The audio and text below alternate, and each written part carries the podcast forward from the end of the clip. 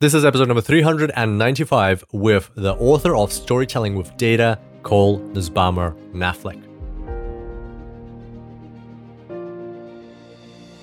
Welcome to the Super Data Science Podcast. My name is Kirill Eremenko, data science coach and lifestyle entrepreneur. And each week we bring you inspiring people and ideas to help you build your successful career in data science. Thanks for being here today, and now let's make the complex simple.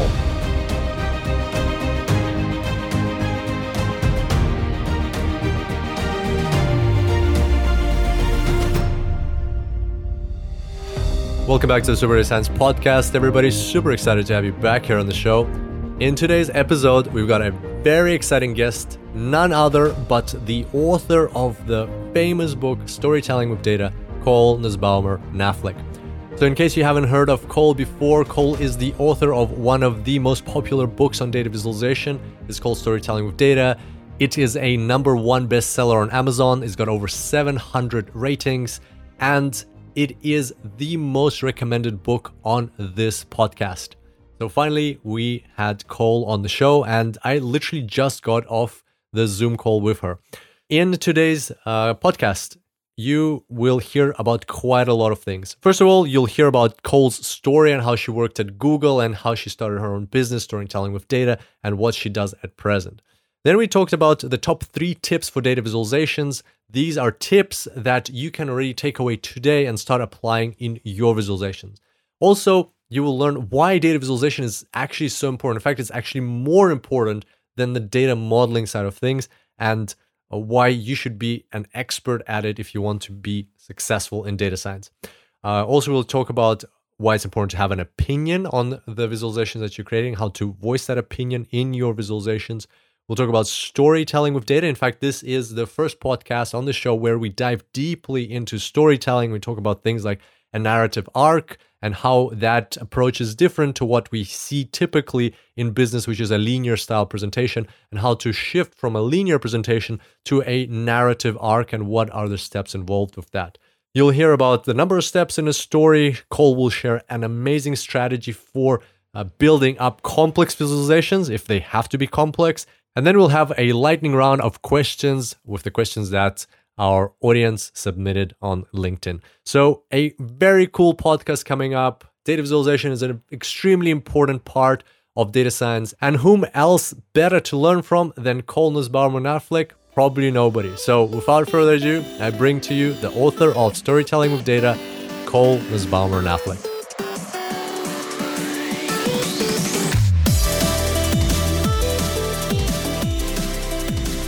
Welcome everybody back to the Super Science Podcast. Super excited to have you back here on the show. Today we've got a very special guest, Cole Nussbaumer Knaflic, calling in from Wisconsin. Cole, how are you? I'm great, Kirill. How are you doing? Awesome. So excited to have you on the show. Big time fan. Got both your books. If anyone's watching the video, right here, both of them. This is so cool. Um, tell us. So Wisconsin. How long have you been in Wisconsin for? Yeah, you know, it's gone by fast. Uh, we've been here just about two years now. I'm a Bay Area transplant. My mm-hmm. husband grew up in this area and his side of the family's here. So we we were ready to get out of San Francisco. And we've got three little kids and wanted a little more space and to get closer to family. And so nice. Uh, it's been a, a, good transition. Nice, fantastic. And um, uh, yeah, I was um, watching one of your talks. So back, uh, is it at, uh, in California where you worked at Google?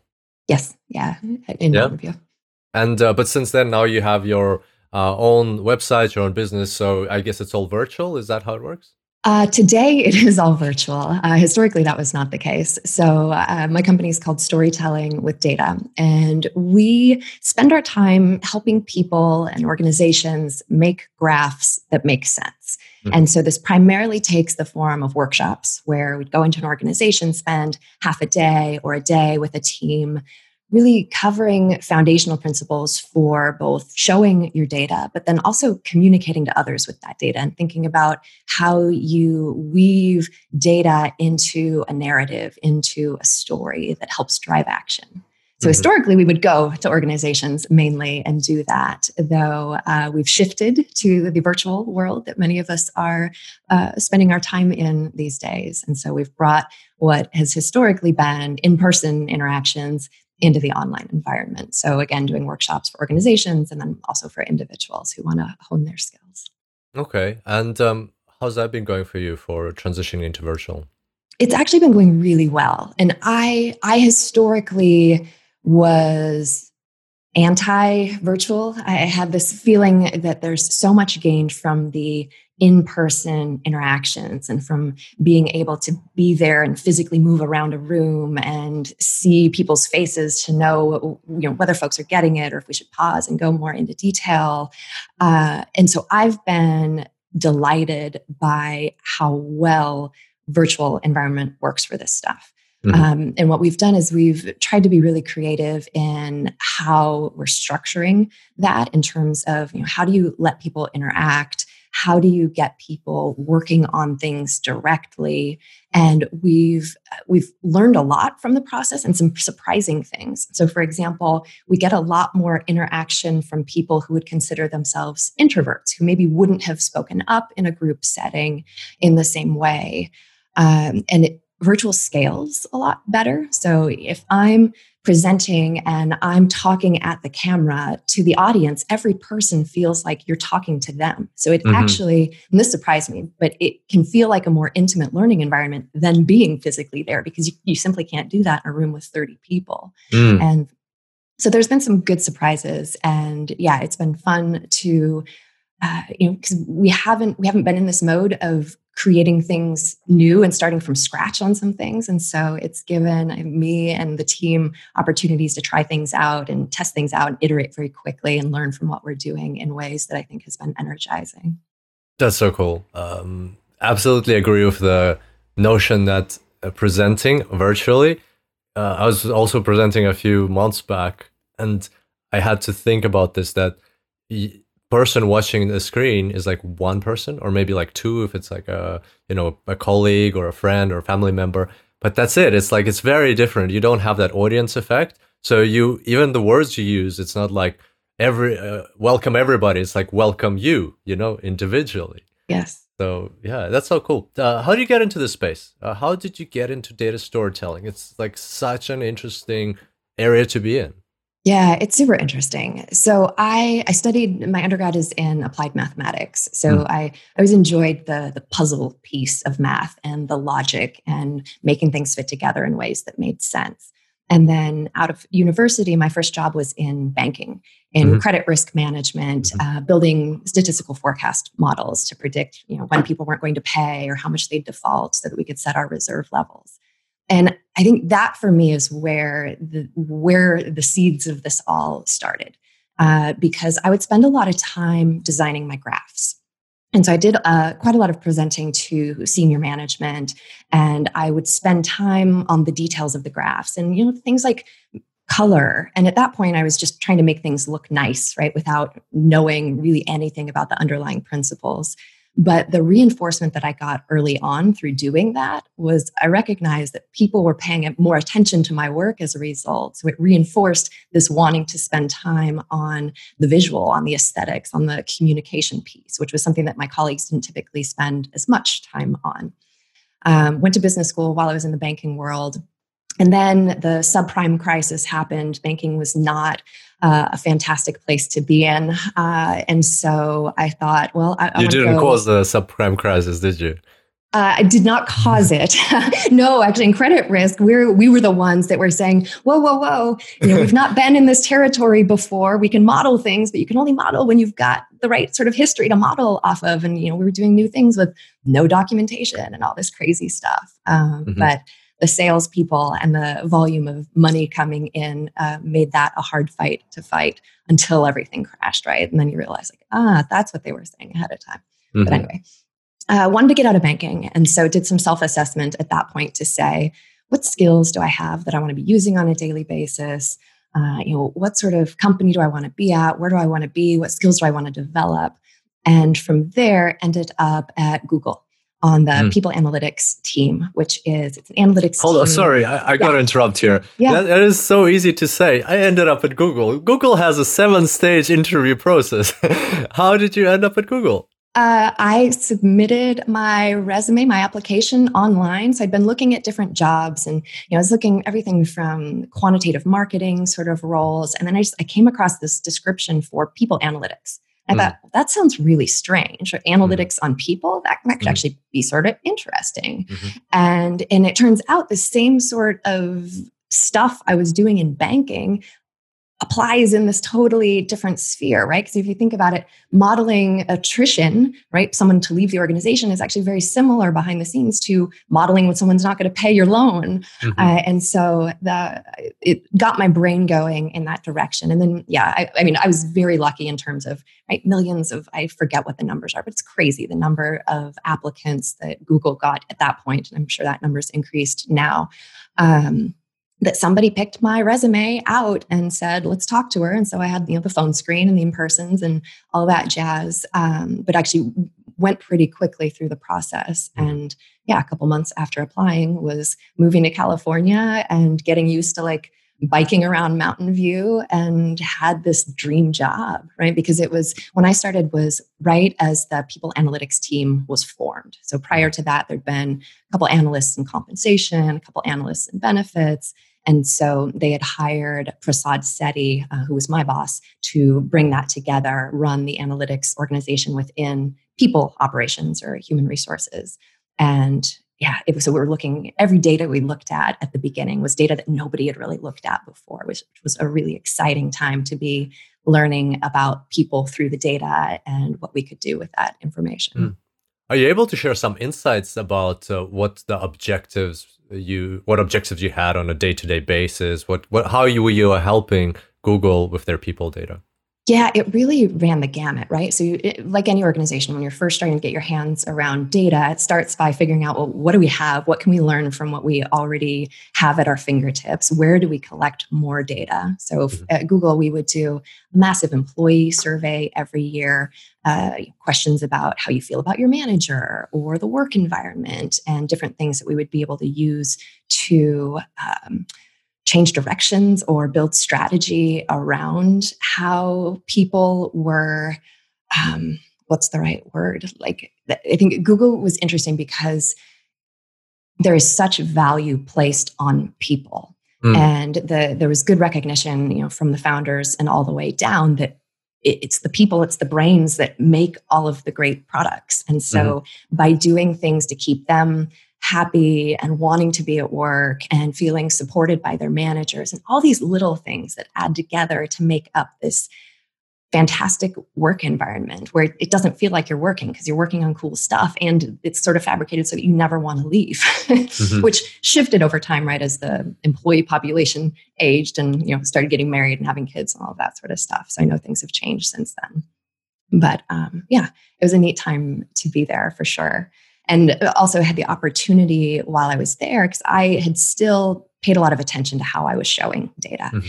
And uh, at one point, we were building out an internal training program, mm-hmm. and people building it came to me and said, "Hey, you know, data visualization. You you like this space? Can you build us some courses focusing mm-hmm. on this?" Mm-hmm. And so I thought, yeah, that'd be fantastic. And so mm-hmm. it gave me an opportunity to pause and do some research. This was like 2009 ish. Um, you know, find Stephen Few's books and Edward Tufte's books, uh, which were like the main things out there at that point. One of the things that I think has changed dramatically, you know, in the decade plus since then is just access to information. There's so much more, so much more readily available mm-hmm. now in this space than there used to be. Uh, but so developed some courses on how to show data effectively uh, initially for this training program, and then we ended up having broader interest. So we rolled them out across all of Google. And I got to travel around offices in different parts of the country, different parts of the world, and teach people what I'd learned, which was super exciting. Uh, and then started getting inquiries from outside of the company saying, Hey, we've heard you do this. Can you come do this for us too? Mm-hmm. And mm-hmm. so eventually decided it was time to uh, take take this show on the road, if you will, and mm-hmm. recognizing that these are not just skills needed by Google, right? These are mm. skills that anyone can use to have greater impact when it comes to how they communicate their technical work. Mm. And that's very admirable. I think from your LinkedIn, I saw that you stayed at Google for quite a while. It was like five or five or seven years, something like that. I was there, let's see, from 2007 to 2013. So yeah, mm. six years. Six years. And yeah. clearly it shows that you were enjoying what you're doing. And, but but then, like to take that uh, jump and and jump into the uncertainty and go like, oh, okay, the world deserves to know about these techniques and start uh, this business and help. Starting a business it, it, seems you know to outsiders that it's easy. It's much easier to keep your amazing job at google than to do this. So hats off to you for that and thank you because like your work has impacted me and i know lots. Your book as i mentioned before podcast is the most quoted book on this podcast. So uh, speaking of the book, uh, at what point in time did you decide to write the book? Oh, by the way, for those who don't know, it's called Storytelling with Data. And there's a second one, Storytelling with Data. Let's practice. Totally, totally love it. We'll talk about it in a second. When did you decide to write it?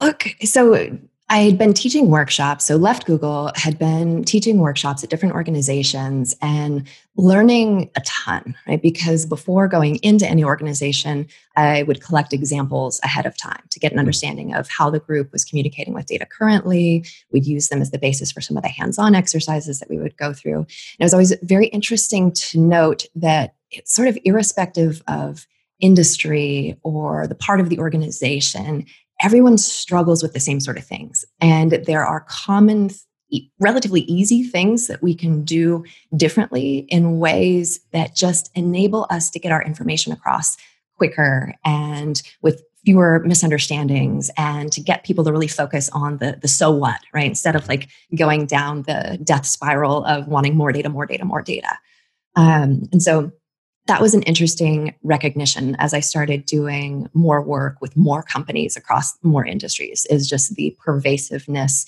uh, with which people could apply these lessons. And so it was after being a couple of years into doing it on my own that I realized I wanted to codify the lessons in a book. My husband will say, "Well, I had the idea for a book way longer ago than that, but but I wasn't ready to write it yet. It yeah. was it, it took going through and you have to be ready to write a book because a mm. book is a huge commitment mm-hmm. and a huge time investment. Can and, imagine. Uh, so, because it, it, took a little over a year from by the time I decided, okay, I'm going to do this to finishing writing it was probably the better part of a year, or a little bit more. But so that was probably, let's see, it came out in November 2015. So that was 2013 or so, sometime when I started writing the book and pulling together lessons and identifying examples and the main goal with that was just to help more people learn right and to point mm-hmm. out the things that i had learned because me standing in front of a group giving a workshop you can only talk to so many people but a book can be out there and mm-hmm. you know find its way to all sorts of corners of the world which has been super uh, amazing to watch. Um, and then Let's Practice came quite a bit later. And it was funny because when I got done with the first book, I thought, I will never have another word to write again, right? I am out of words. I've used them all. I know all. the feeling, yeah. but then, but that goes away, right? Over time, you know, you'll be talking through something, you'll find a new way to explain something. You're like, oh, that, that's good, right? I, I should use that somewhere. Yeah. And so by the time I started writing Let's Practice, which I wanted to be much more of an experience and one of my fears is that you know people would read the first book or go to a workshop and they get excited and they get it but that it's very easy to just go back to doing things the way that you've always mm-hmm. been doing them mm-hmm. and so wanted to give folks a reason to practice and some low risk ways to do so where you can try something out right the data is provided the scenarios provided there's no risk to you but you can test out different things and learn from that process and so that's really where let's practice came in and when I initially started it, I thought it was going to have, um, I thought there would be more writing in it, that I'd have a chapter and then some exercises. But I started writing and realized I had way too much to say for that. It was going to become this like thousand page book. And so mm-hmm. scaled back and thought, well, I'll do the lessons that I want to cover through the exercises. And mm-hmm. so Let's Practice is organized into three sections within each of the chapters. And the, the chapters follow the same uh, general order as the first book. So it's mm-hmm. like read the first book or you know start with a chapter of interest and then turn to let's practice. And in let's practice you'll find three different sets of exercises.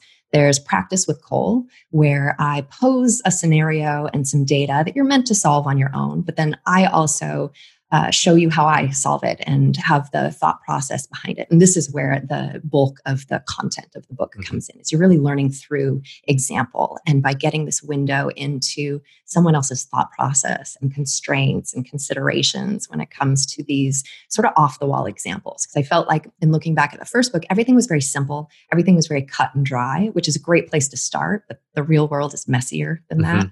And so with Let's Practice, had the opportunity to introduce more of that messiness uh, and uh, address ways of thinking about that. And then the second exercise section is practice on your own. So it's similar sort of canned examples, but without any predefined solution. So this is great for the individual who just wants more practice or university instructors or other instructors who are teaching the material where you can draw on for tests or assignments or group projects, or for the manager who just wants their team to practice a little bit more.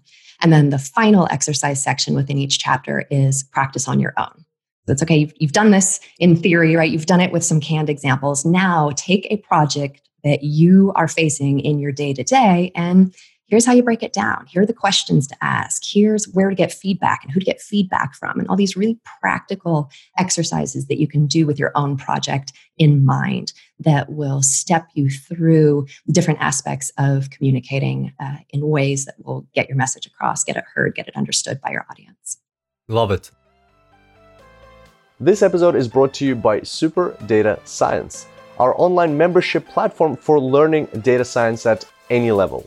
We've got over 2,500 video tutorials, over 200 hours of content, and 30 plus courses with new courses being added on average once per month. So all of that and more you get as part of your membership at Super Data Science. So don't hold off. Sign up today at www.superdatascience.com. Secure your membership and take your data science skills to the next level. Love it. And uh, the books uh, what i love about uh, the the first one storytelling with data is like it's so easy to read. It's got a lot of pictures. It's got um, very like you you mentioned it takes a year to write a book but that one of the challenges is to to find a way to break it into such a uh, manuscript that is simple for people to understand. Yes. Um, and second one great compliment in terms of uh, actually doing the practice. Um, now that we're on topic of the book uh, you probably get this question uh, asked this question a lot. What are your let's let's dive into the contents right? So let, us uh, uh, talk about some some best practices of visualization. Um, there's a lot in the book you know from pre-attentive attributes to short-term memory to uh, cognitive load and stuff like that. Uh, very interesting also from a psychological point of view like what is the psychology of humans behind this? Um, if you had to take the top three tips from the book and uh, share it with somebody to already start using today, what would they be? Yeah, so three things I would say when you are communicating with data. So, first off, is think about how you can simplify and declutter. Right? When I say simplify, it's not about oversimplifying. Rather, it's not making things more complicated than they have to be. Uh, because it's actually it's quite easy to take something simple and make it appear very convoluted and complex uh, that does bad things when it comes to the efficacy of the communication. It's a much harder thing to take something that is truly complex and communicate that in a way that's easy to understand. And, and that's what we want to aim for. And oftentimes we, because we know our data so well, right? We've spent a ton of time with it. We know what we want to say with it. We know where we think people should focus. Uh, we know what's there that may not be relevant or necessary that you can kind of ignore. But the challenge is for anybody else, they're less close to that data. They maybe are looking at it for the first time. And so we have to take explicit steps to make those things clear to others. And so simplifying, decluttering, getting rid of anything that doesn't need to be there or that isn't impacting the message, right? You may have done a hugely technical statistical analysis but depending on your audience, not all of those details necessarily need to be in the communication, right? In most cases, your audience is trusting that you've done that robust stuff behind the scenes. And so then think about, you know, whether and how much detail needs to be in the communication piece of that. So, maybe my first tip would be to simplify. Second would be focus attention. So, be clear about where you want your audience to look in what you're showing and take steps to focus their attention there. Often, the easiest way to do so is through color. If you do things in grayscale or black and white and then use color sparingly and strategically just on the most important thing, uh, it directs attention there very quickly. But any sort of contrast will, will have this effect when it's used sparingly. So that would be my second tip focus attention where you want people to look. And the third tip would be your use of words. Use words. I think sometimes when we think about visualizing data, there's this misconception that it should all be numbers and pictures, but we need words to make those numbers and pictures accessible to people. So there's some words that have to be there, right? Every graph should have a descriptive title. Every axis should have a title. Even if you think it's totally obvious, just the lack of these things can cause there to be some questions on the part of your audience, or they may have to make an assumption. If you don't want them to use their brain power to make assumptions, just title explicitly, then they can use their brain power to focus on the data and the message. And then pairing these last two, right? Focus and words show someone where you want them to look and then put words on the page or you know in your voiceover if you're talking through something live that tell your audience why you want them to look there. Eh, i think another common misperception is that the data sh- we should allow the data to speak for itself. And data can. The challenge is just that it has the risk runs the risk of saying something different to every different person who's looking at it and so, if you have a message that you want people to get out of the data or something specific you want them to know, direct their attention there and put that into words so that it's clear. And those words actually do some really interesting things psychologically for the framing of when we look at data. Studies have shown that, for example, if you title a page or a section with the takeaway that you want people to see in the data, and then you show them the data, they're more likely not only to focus on that takeaway in the data, but to remember that takeaway after the data is no longer in front of them. So, choosing titles and the words that you put around your data is a very powerful thing, and you want to do that carefully. Those would be my three tips uh, simplify, focus attention, and use words wisely. Uh, love it. I think often people are people struggle with the challenge that they have so much interesting stuff to present in one chart. And they're like okay i'll put this here. And then this age group is doing this and this age group is doing that and these customers are doing that or whatever else. And like you want to share all 10 insights that you got but you end up sharing zero. So i guess uh, following your advice it's better to share two that people will remember than trying to share more you know less is more in this case well, and this is where story can come in in really helpful ways because when you're analyzing the data, you're exploring the data, you need to look at all those 10 things, right? And more. It just doesn't mean that we need to communicate all of those things necessarily. And this will always be context and audience dependent. But for any analysis, when we're exploring, we're trying to understand where there are interesting things that we can learn from that might impact how we do things or drive us to make smarter decisions. You need to look in a lot of different places, right, to get a robust picture of that. But then at the end of that, you want to step back from the data, step back from the analysis and think about okay, now given that, given what I've learned, what does my audience need to know?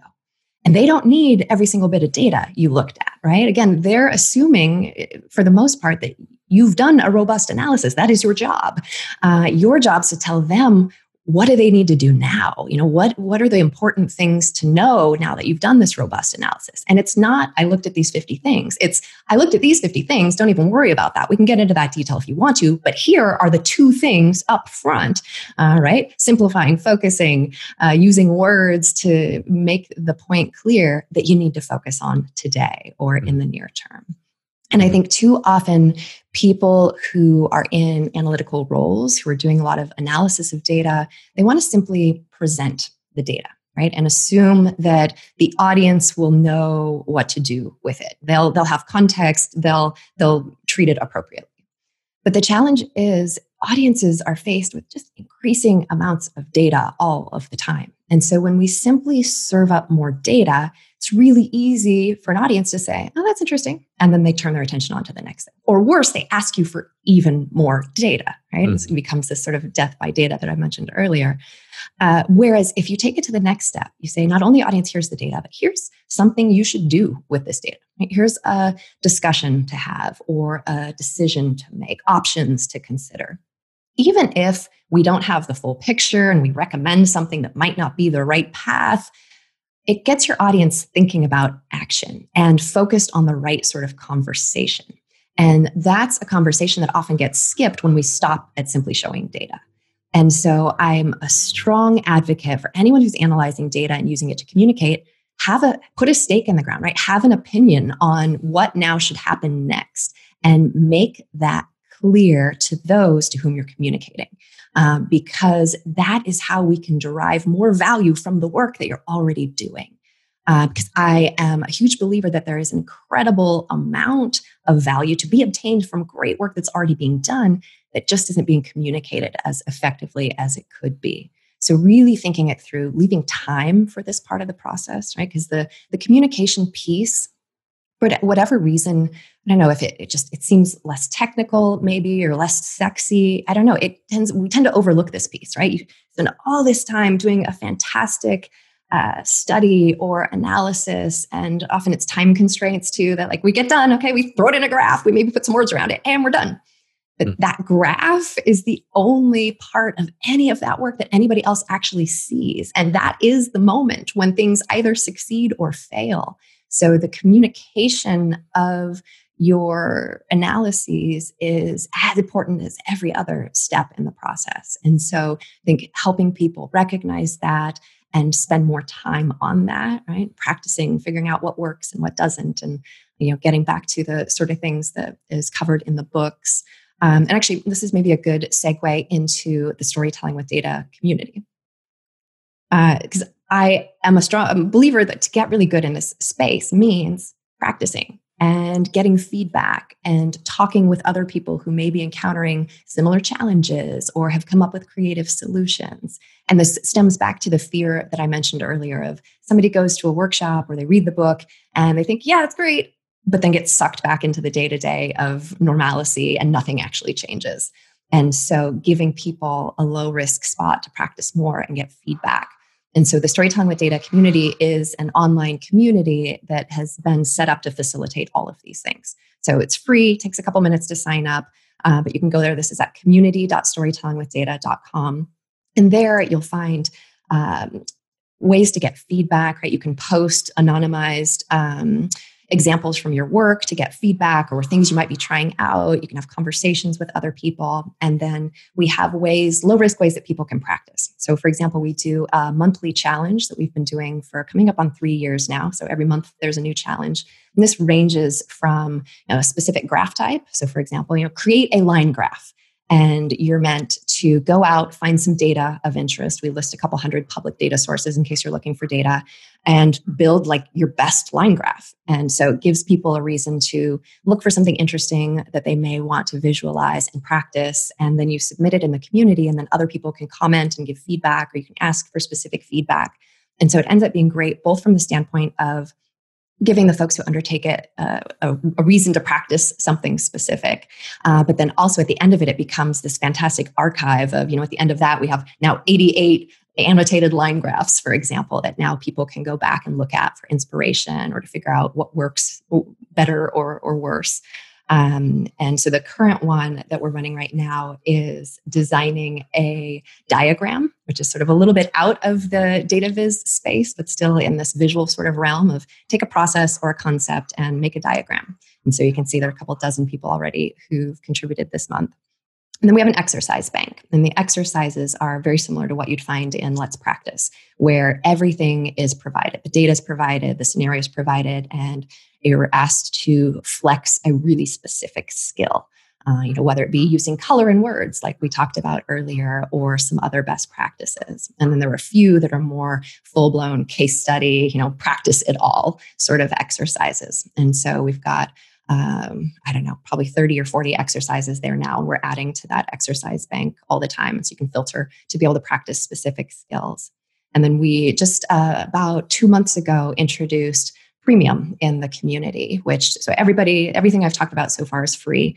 Uh, but then there's another another level uh, that is a subscription model where folks who sign up for premium get access to we do monthly live events where i or the team uh, talks through a lesson maybe does a makeover and people can join live and contribute questions and um, ask um, and get some insight from the team that way. We do regular office hours, and then we have a library of on demand video learning as well. Wow, sounds like you've built a, a very uh, big ecosystem around data visualization. And it's it's inspiring because, as you said, just before your book, the only places to go to were the you know Tufte's principle, maybe um, some some more kind of like like Cleveland and McGill ranking of elementary perceptual tasks, like from the 90s or 80s uh, it's great to see that there is a community building around co- coming around here and and um, awesome that people can share. And uh, we actually also have a community and they've already submitted some questions for you which i'd love to go over a bit later yeah. on this podcast. Um, but before we jump into that one more uh, very important topic that i don't think i've covered off in depth with uh, any guest on the podcast previously and i think you're the perfect guest to cover it off with is storytelling. Can you please tell us like what is a good story? What goes into a good story? How does one structure a good story? Yeah, great question. And there are there are multiple ways to structure story, right? There's not one right way. But when I'm thinking about story and when we're teaching about story, we usually do so through the narrative arc where if you picture an arc, right, you start off with the plot, what's happening at the beginning of the story. Uh, then some sort of tension gets introduced. That tension builds uh, in the form of a rising action. It reaches a point of climax. Then there's a falling action, and finally a resolution. And so we teach this and we, show it in this arc sort of shape that does a couple of things. Um, because I think oftentimes when you know when we're in a, a technical role, when we're analyzing data, often the way we communicate that ends up mirroring the process we went through. So it's a more linear path where we might start off with, you know, what's the question that we set out to answer in the first place? What was our hypothesis at the onset? Then there's the data, right? Where did we get it? What assumptions did we make? Did we do things to clean it? Then there's the actual analysis we went through, right? What was the statistical methodologies that we employed? And then our findings. And so it's this very linear path. And the challenge with the typical linear path is that it's very selfish in terms of, you know, it comes most naturally because that's the path I went through when I was analyzing the data. But we can do the linear path without ever pausing and really considering our audience. And for me, that's the biggest shift that happens when we think about not communicating in a linear way, but rethinking our analytical communications along the path of a story. Because to have a story, you have to have tension. And it's not about making up tension, right? If, if there weren't any tension, you'd have nothing to communicate about in the first place. It's about figuring out what that tension is.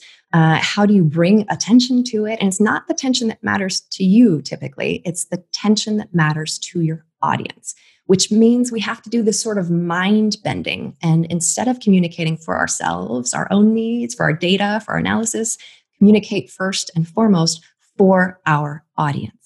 And then when we think about story structure, uh, the resolution at the end becomes what your audience can do to resolve the tension that you've brought to light. And what happens is when you communicate this way, thinking about your audience, structuring things for them, drawing their attention to the tension that's going to matter to them, you know, that also matters to you, but making those things work in coordination with each other, you can get people to pay attention in new ways. You can motivate them to act in totally different ways that is really powerful. So I think it's interesting. Um, I sometimes get the reaction, and, and more often from technical folks, that a story that's like fluffy marketing stuff but you can actually be very strategic in the way that you use story to communicate. So the narrative arc is, is one way of thinking about that. And what we'll often do in practice with a group is everybody has little sticky notes, right? Little post-its. And at the onset, we'll have them get a project in mind and just start storyboarding. Just start writing down uh, pieces of content that maybe will fit into the eventual picture. And at first, just brainstorm. Don't worry about order. Don't worry about what makes it into the final deck or report. Just brainstorm. And then you start organizing those post it notes and figuring out how do you group them together, right? What order might you want to go through them in? And often at the end of that process, we end up with that sort of linear path that I described before. And then, then we think about story. Okay, now that we've got these pieces, how might we look at this through a different lens and take our audience along an intentional path that will work for them? And there are a ton of ways that you could do that, right? And that's where you can try out different things or take what you know about an audience. You know, in some cases, it might make sense to start with the finding. Hey, we did this analysis and we found X. Uh, in other cases, you're going to need to build up to that because if you start there, and particularly if that runs counter to people's expectations at the onset, uh, it may go down a bad path. And so maybe there's some cases where you build up to that or where you take people through different paths to get there. Um, but so the main thing is being intentional about how you communicate. Because I think too often we fall into this trap where we do it the same way we've always done it because we've always done it that way. Whereas when we're thinking about who our audience is, how we're delivering the information to them, uh, what biases they have, what constraints we're facing, and we do things to try to make all of those inputs work together, that we can align ourselves to have more success when it comes to how we communicate. And story's a piece of that, I think, the, the, the overall puzzle. I love it. I love it. How many steps do you recommend for a story? Is it 5, 12, 20? What's what's the optimal number?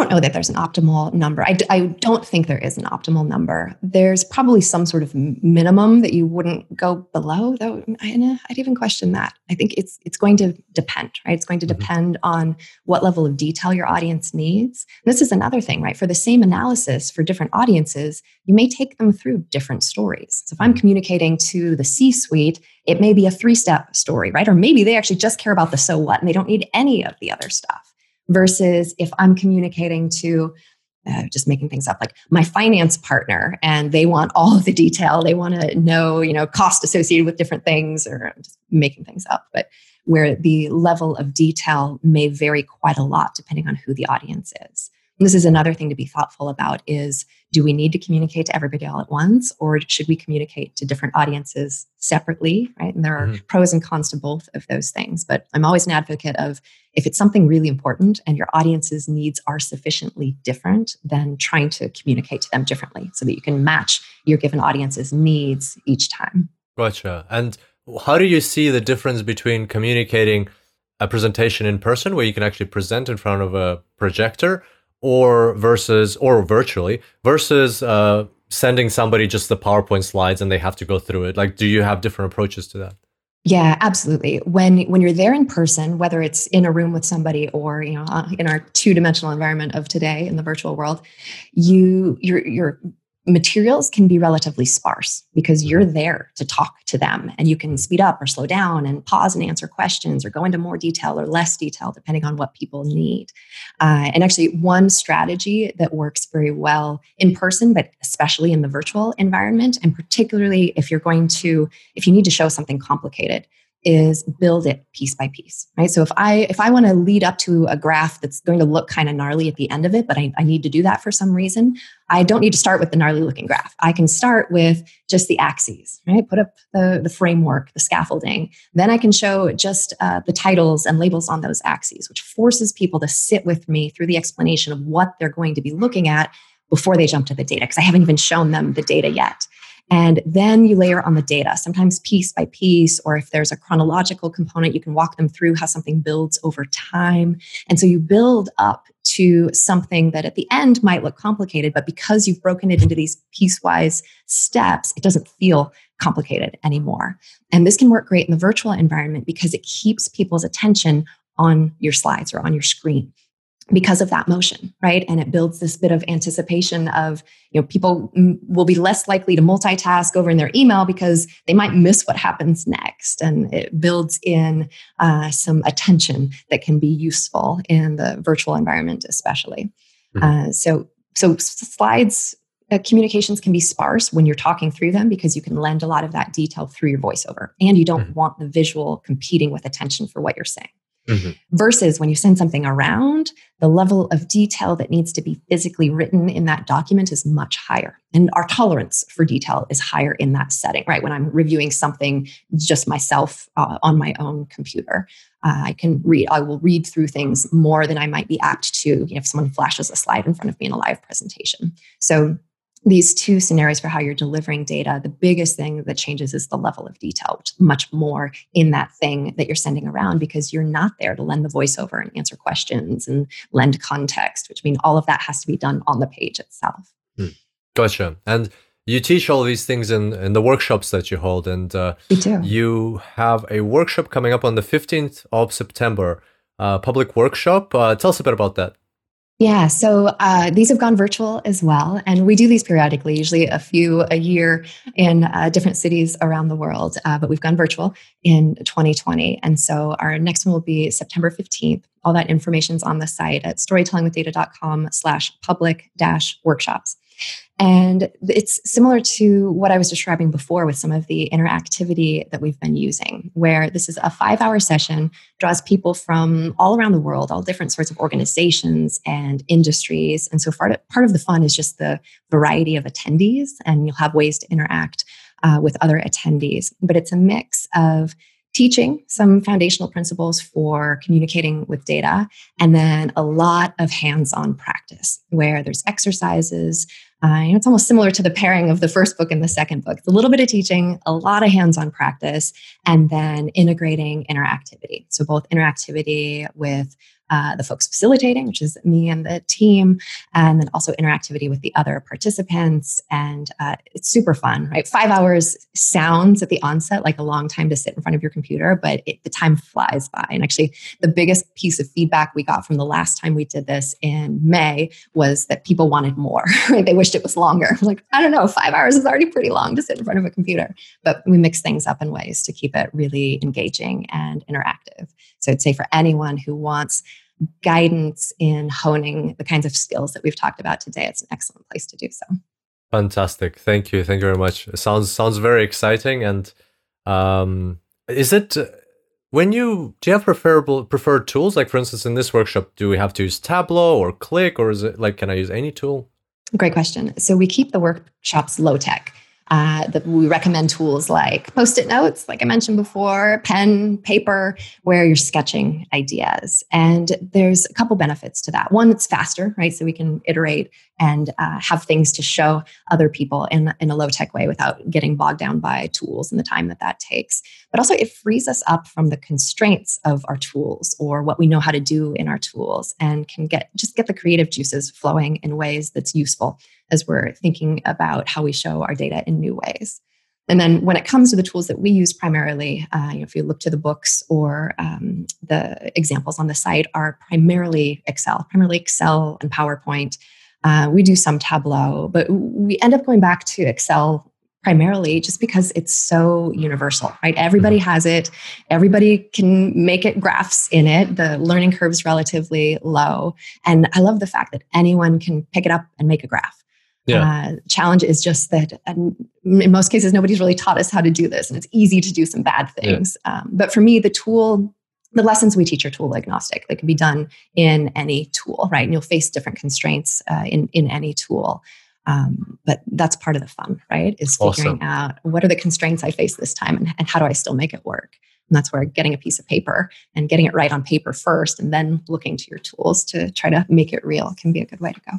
And I love that in your um, on your website, uh, and you share some links in your book as well. You share these uh, templates for Excel, where somebody can just like take download a template and, and build a complex chart which is cool. Yeah. And actually, I should men- mention so all of the data, all of the graphs for Let's Practice are available. The first book, too, but on the for the second book, we've really been concentrating on getting solutions built in different tools. So yep. all the Excel solutions are available. And then there are some exercises that we've built solutions in you know tools ranging from Google Data Studio to R, Python, uh, Tableau, Power BI, and um, there's actually there was a community member, Adam Roboto. I might be saying his last name wrong who just posted. He actually went through the first book and recreated all of the graphs in R mm. and made his library of code available in GitHub. Amazing. And so if you go to the site, um, the storytellingwithdata.com slash book slash downloads or slash let's practice downloads, you'll find uh, all of the everything that we know about right that's been done in these other tools because it's a fantastic way to learn right as you take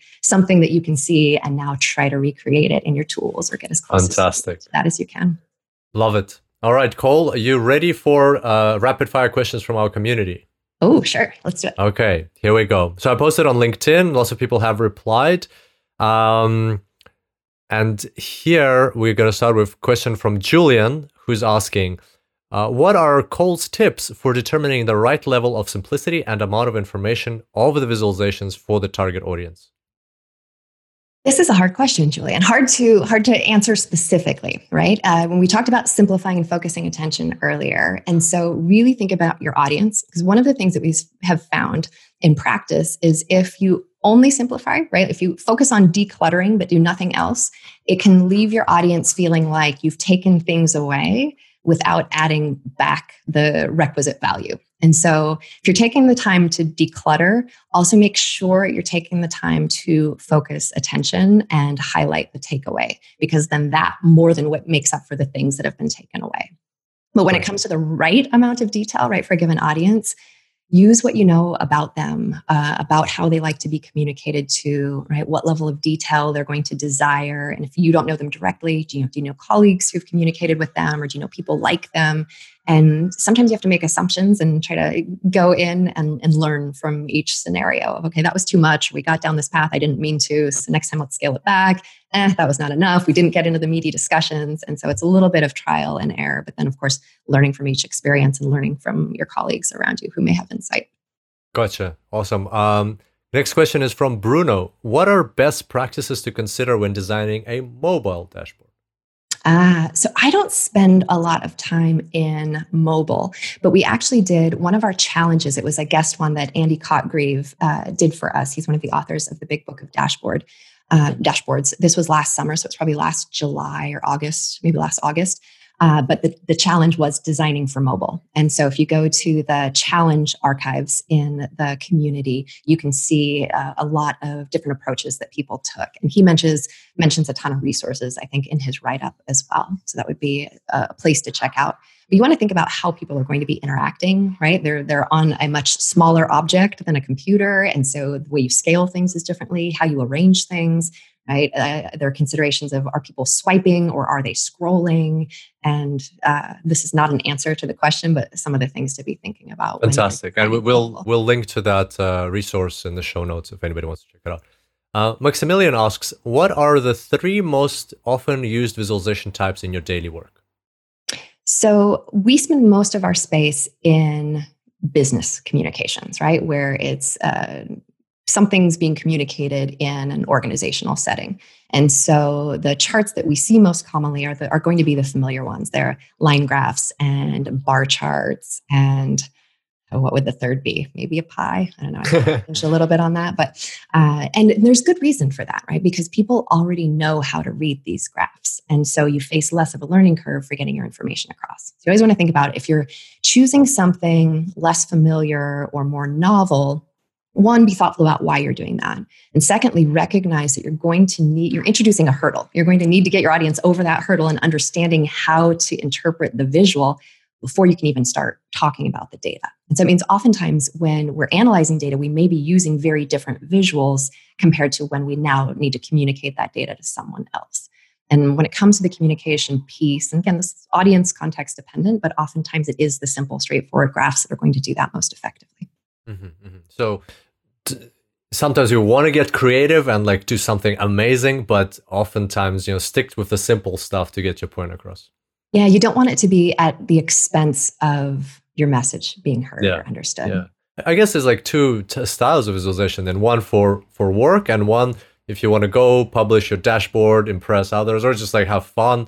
You can share that in, in for instance, your community, right? Like and and explore new skills. But you should separate the two. There's, there's work and there's play. Well, and there, there are different reasons for visualizing data, right? Yeah. We might, in some cases, we visualize it to understand it better. In some yeah. cases, we visualize it to communicate someone to someone else. In other cases, we, yeah, we might just be having fun or wanting to create something beautiful. Uh, yeah. Uh, but to your point, you just want to be thoughtful about when you're optimizing for which of those things. Gotcha, gotcha. Um, another question from Maximilian: What defines an excellent one-slide data visualization from your point of view? From my point of view, it would draw on a lot of the things that we've talked about already. So, for me, an excellent data visualization, when it's put in front of me, I know where to look. Uh, everything is titled and labeled in a way that if I have questions about what I'm looking at, I can find the answers to those questions.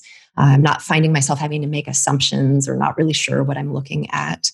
Uh, and for me, the aesthetically pleasing bit of it is important as well. Of I want it to be something that I want to look at, right? Where someone was thoughtful in how it's designed aesthetically, that there it's free of unnecessary clutter or things that don't need to call attention or push to the background, right? That there was thoughtfulness in the design, I guess is how I'd characterize that piece. Okay. Okay. That's, uh, I think that's a very valid point. And we did speak a lot, a lot about these things already. Um, Be- Bernardus uh, asks, what are the best practices to teach non data people for quickly grasping the concept of data visualization, uh, especially for explanation? Something I guess that's dear to your heart because you teach a lot of people. So, what, have, what are your best practices for teaching people? This is this is a great question, and this is a hard question to answer in a rapid fire sort of situation, right? Because for me, the and there's whole topic there, are books written about data literacy and how do we how do we improve people's data literacy. But I'd actually take it, I think, a step back from that to say don't focus on the graph, right? The purpose is not to teach someone how to understand the data visualization in most cases. The purpose is to get them to understand what you need them to know. And you can use graphs to help do that. And I think when when you employ some of the strategies that we've talked about in terms of you know don't overcomplicate. Use a straight sort forward sort of visual that people are going to that'll be familiar that they've seen before so you're not overwhelming someone who says, ah, you know, I'm just, I'm not good at graphs. I'm not going to get this. Where it's, it's something straightforward. So you're not scaring people. But then it's, it's really, it's the story, it's the narrative that you build around it. Because when that's done well, right? When I have a compelling narrative, I've made it clear to my audience where they're meant to look and what I'm showing, whether that's the words or the data or a combination of those things. Uh, I've thoughtfully gotten rid of extraneous things that don't need to be there. Then your audience is focused on the so what, almost to the extent that they may not even realize they're looking at a graph. Mm. So, and, and there will be cases where no, it's actually it's this really nuanced visual we need to use because it allows us to have this insight that otherwise we can't see. And so there will be cases where you need to teach your audience how to look at something or what to see or how to do that. And in those cases, when you can, sit side by side so that you can, or, you know, maybe not side by side today, but sit one on one with that person and talk them through piece by piece, right? You can build in the way that we talked about a little bit earlier, if that makes sense, but have them ask questions and get an understanding. Because I think it's too easy for people when we put a graph in front of somebody else and they don't get it to say, oh, that's their fault. But that's a failure on the part of the design, right? If we put a graph in front of someone else and they don't get it, that is our fault as the designers of that graph. It means we did something that made it unclear or made it impenetrable in some way. And so learning from that of what could we do or when you can ask the question right what, what's confusing here or what caused you to focus on you know this one weird thing that i didn't think you or anyone was going to look at uh, and iterate from that and a great way to do that before putting it in front of your audience is just iterate with people around you, right? Colleagues, friends, and particularly people who are much less close to your work than you are. Put something in front of someone and have them talk you through what they see, where they pay attention, uh, what takeaways they might uh, highlight from it, and learn from this process. Because as we get close to our data, it becomes really hard to have fresh eyes when we're looking at things. So, using other people and getting their fresh lenses and if something's not sitting right with the audience, don't assume the problem sits with them. Assume the problem sits with you and the design and work to better understand what's causing any resistance and how you might get at that more directly. Amazing. I, I think people should embrace and celebrate those moments when somebody says, I don't get it, because that means you're about to step outside your comfort zone and learn something new, how to explain better. The the easier way out is to blame the person, but as you said, take responsibility, take ownership, and you will grow and learn as a designer in the process. Yeah, and I love that. It's fantastic when someone says, I, I don't get it, because then you can have a conversation about, well, what's what's challenging, right? Tell me about tell me more about that. Because I think more often people don't admit it and they, you just you've lost the opportunity to communicate. Because now somebody doesn't get it, but they don't voice that and you don't yeah. know. So you don't ever get to have that conversation. Yeah, yeah. Gotcha. Um, okay, uh, next question from Kyle. Really excited for this episode. I was just curious how the role of psychology and visual perception plays in Cole's design process, and what are some important principles that she keep she always tries to keep in mind? Good questions. Uh, so I think you know when we think psychology, I, I, go mostly to how people's brains work and you know where they're going to look and what sort of things will draw attention. So the things that I like to keep in mind when I'm designing my own graphs, contrast is a really big one. Right? I talked about that a little bit earlier with color, but really employing contrast thoughtfully. And you can do that in a lot of different ways. You can do that by sizing things differently or uh, you know, sparing use of color, like we talked about. Um, but this draws on the pre attentive attributes, right? Both books go into those in more detail, but things like color, orientation, shape, and such. That when you, when everything's the same and you vary one or a couple of these in ways that are really contrasting, that draws people's attention. And so I'm always thinking about where do I want people to look? Or how do I want them to interact with the information, right? What's the visual hierarchy? Where should they look first? Where should they look next? And how do you orient things on the page and use contrast to make that clear? Where sometimes there are less important things or like you know it's like the third or fourth order of importance but things that still need to be there where you can push them to the background and make them gray use smaller text do things to de-emphasize so that you create this really clear visual hierarchy. And so i'm always thinking about that and i'm also always thinking about and this came up before uh, but how i'm using my words um, using accessible language, making sure things are titled and labeled, because the things that are clear to me about my data, because I know my data, aren't necessarily going to be clear to somebody else looking at my data. So, really taking intentional steps to make it easy for my audience to know where to look and what to see. Mm-hmm. And then getting feedback, and especially getting feedback if you're trying new things or doing something in a different way.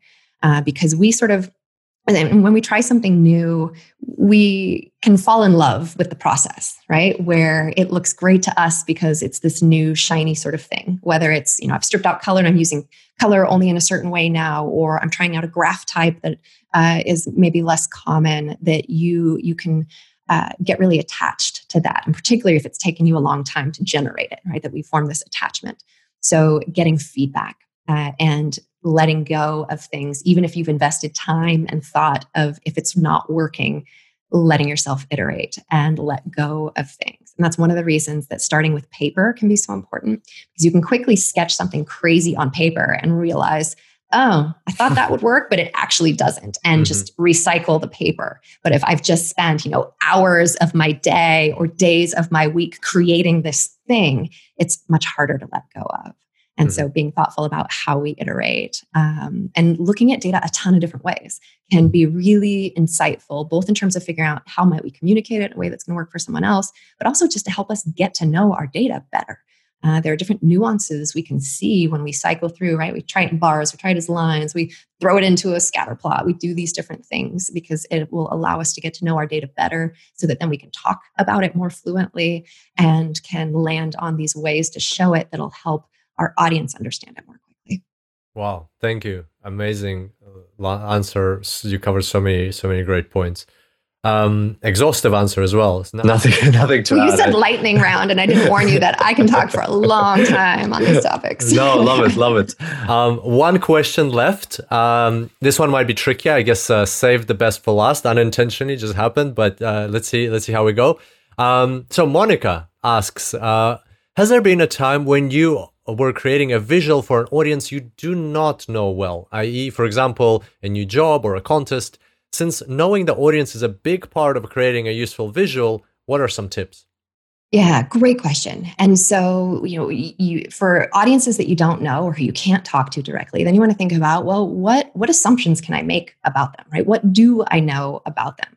Uh, what do I know about what they might care about, or what could I assume about what they might care about? And so you can oftentimes make assumptions, right? Would be one place to start, uh, but test those assumptions and think about, well, what if I'm wrong here? And this is where getting colleagues involved and uh, brainstorming can be useful. But it's not necessarily that you have to know your specific audience, right? Because you may know other people who are similar to that audience or who will have biases that are like that audience, or uh, you may have colleagues who have communicated successfully or unsuccessfully with a similar audience before. And so trying to learn from that process. And I don't remember which one offhand, but I know there is an exercise in Let's Practice. It would be in chapter one, which is about context and thinking about our audience and our message. Uh, that is some thought starters for getting to know your audience. And there are some specifics for when it's an unknown audience of things that you can do there. But I think any time you're spending thinking critically about who your audience is and what they care about, even if you're making some assumptions and even if some of those assumptions are wrong, that is still going to be time well spent because now you've gotten out of your own head and started thinking about things from someone else's point of view. And that is always going to be helpful when we communicate, even if we get the details a little bit wrong. And then learn from each time, right? Of what worked well, what didn't work well, do thoughtful post mortems so that you can iterate and continue to hone how you're doing things over. And that'll probably also help create a kind of like these archetypes of audiences. And yeah. then next time it'll help you. You'll be like, oh, I have five archetypes in my mind or even written down somewhere. Which archetype does this audience fall under? And then you already know what to do. And if it doesn't fall under any archetype, create a new one, a sixth one, a seventh one, and so on. Yep, absolutely. Great. Awesome. Uh, Cole, uh, just one more question, I guess, from me uh, to finish, to wrap things up. Um, I, love to ask this question. It's more of a of a philosophical type of question. From from what you've seen in the space of data visualization in in the world and how it's been changing, and you've been in the space for for a, a you know through many different um, the good and the bad times, and you've been at Google and running your own business and helping lots of organizations. Where do you think this whole space of data visualization uh, is going? What what would it look like in three to five years? What should our listeners prepare for if they want to build a career in this space? Yeah, great question. And I think this, this one of the things that has happened over the years is that data, you know, jobs focused on data used to be a sort of niche thing. Uh, and that's no longer the case, right? We we have data all around us. We're capturing it everywhere, and so increasingly, doing things with data has become parts of people's roles that never historically had to deal with data, right? I think of just the Google example. Human resources, not a data driven organization historically. Mm-hmm. Uh, and so now you have people in like HR generalist sort of jobs who are having to look at data and having to interpret that and do things with it. And that's happening at scale everywhere, right? Where roles that historically didn't need to know how to do things with data are increasingly needing to do so. And so mm-hmm. the skill that comes with that, that is in desperate need, is how do you communicate that data effectively?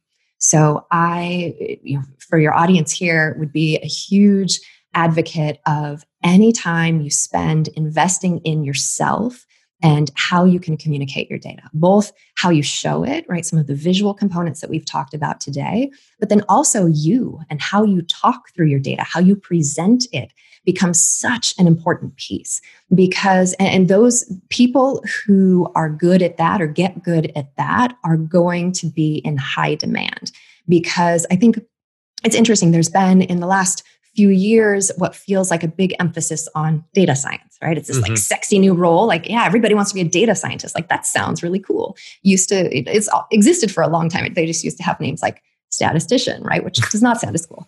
Um, but there's been uh, more awareness around and investment in skills related to data science, right? Which is hugely important. Um, but has been a little bit at the expense, I think. And I think where we'll shift next is now this other piece of hey, you can analyze the data, right? You can pull insights from it, but how do you verbalize those to somebody else in a way that they can understand and take action on it? So, any investing you do in your skills when it comes to how you're communicating your data will serve you very well, I think, in the coming years, because I think that's that's what we need, right? So that we don't get overwhelmed by data, but we have people who can thoughtfully turn that data into information, and that you know the world can do greater things as a result of that. Absolutely, and uh, to add to that, you at the beginning of the podcast you mentioned that uh, data present presenting data is at, is as important as uh, building the models. I would say it's more important, and the reason for that is, like for instance, as a business owner, would I rather somebody build me a cool, super high tech deep learning XGBoost model and not be able to explain it to me and the insights? Or would I be satisfied with a logistic regression simpler model, but that is presented in a way that I know exactly what to do? oh, uh, seven days out of the week, I will go for the second option. Data presentation, like in my view, number one skill for all kinds of data scientists. I concur. awesome, Cole. Thank you so much for coming. Uh, it's been a huge pleasure. Before I let you go, uh, where can our audience find you, follow you, get in touch, get to know about your books, uh, and all these amazing things that you're doing? Yeah, so you can find everything that we've talked about today on our website, which is storytellingwithdata.com. I'm also active on Twitter. I'm uh, at storywithdata. Uh, we have a LinkedIn page for Storytelling with Data where we post tips and articles and resources on a daily basis. Uh, but start with the website, storytellingwithdata.com, and you'll find everything else from there. Fantastic. Fantastic. Love it. Um, and uh, yeah, and of course, people, I, um, I encourage people to follow you on LinkedIn. I think you have uh, 10,000 followers there who are benefiting from all the share things you're sharing. And I love the idea of your community. So um, people should join that. And I wanted to say, yeah, I totally love your book. If anybody is re- reading this book right now, we even have people who posted in the questions like, I'm reading the book now, I'm finishing it up the previous guest on the podcast has, was just talking about your book. If you've read the book, leave a review. I think it's available on it is available on Amazon. Leave a review on Amazon. It's totally worth it. So more people can learn about it. Thank you. That's fantastic. Awesome. Well, thank you very much, Cole. It's been a pleasure chatting with you today. Thanks for having me, Kirill.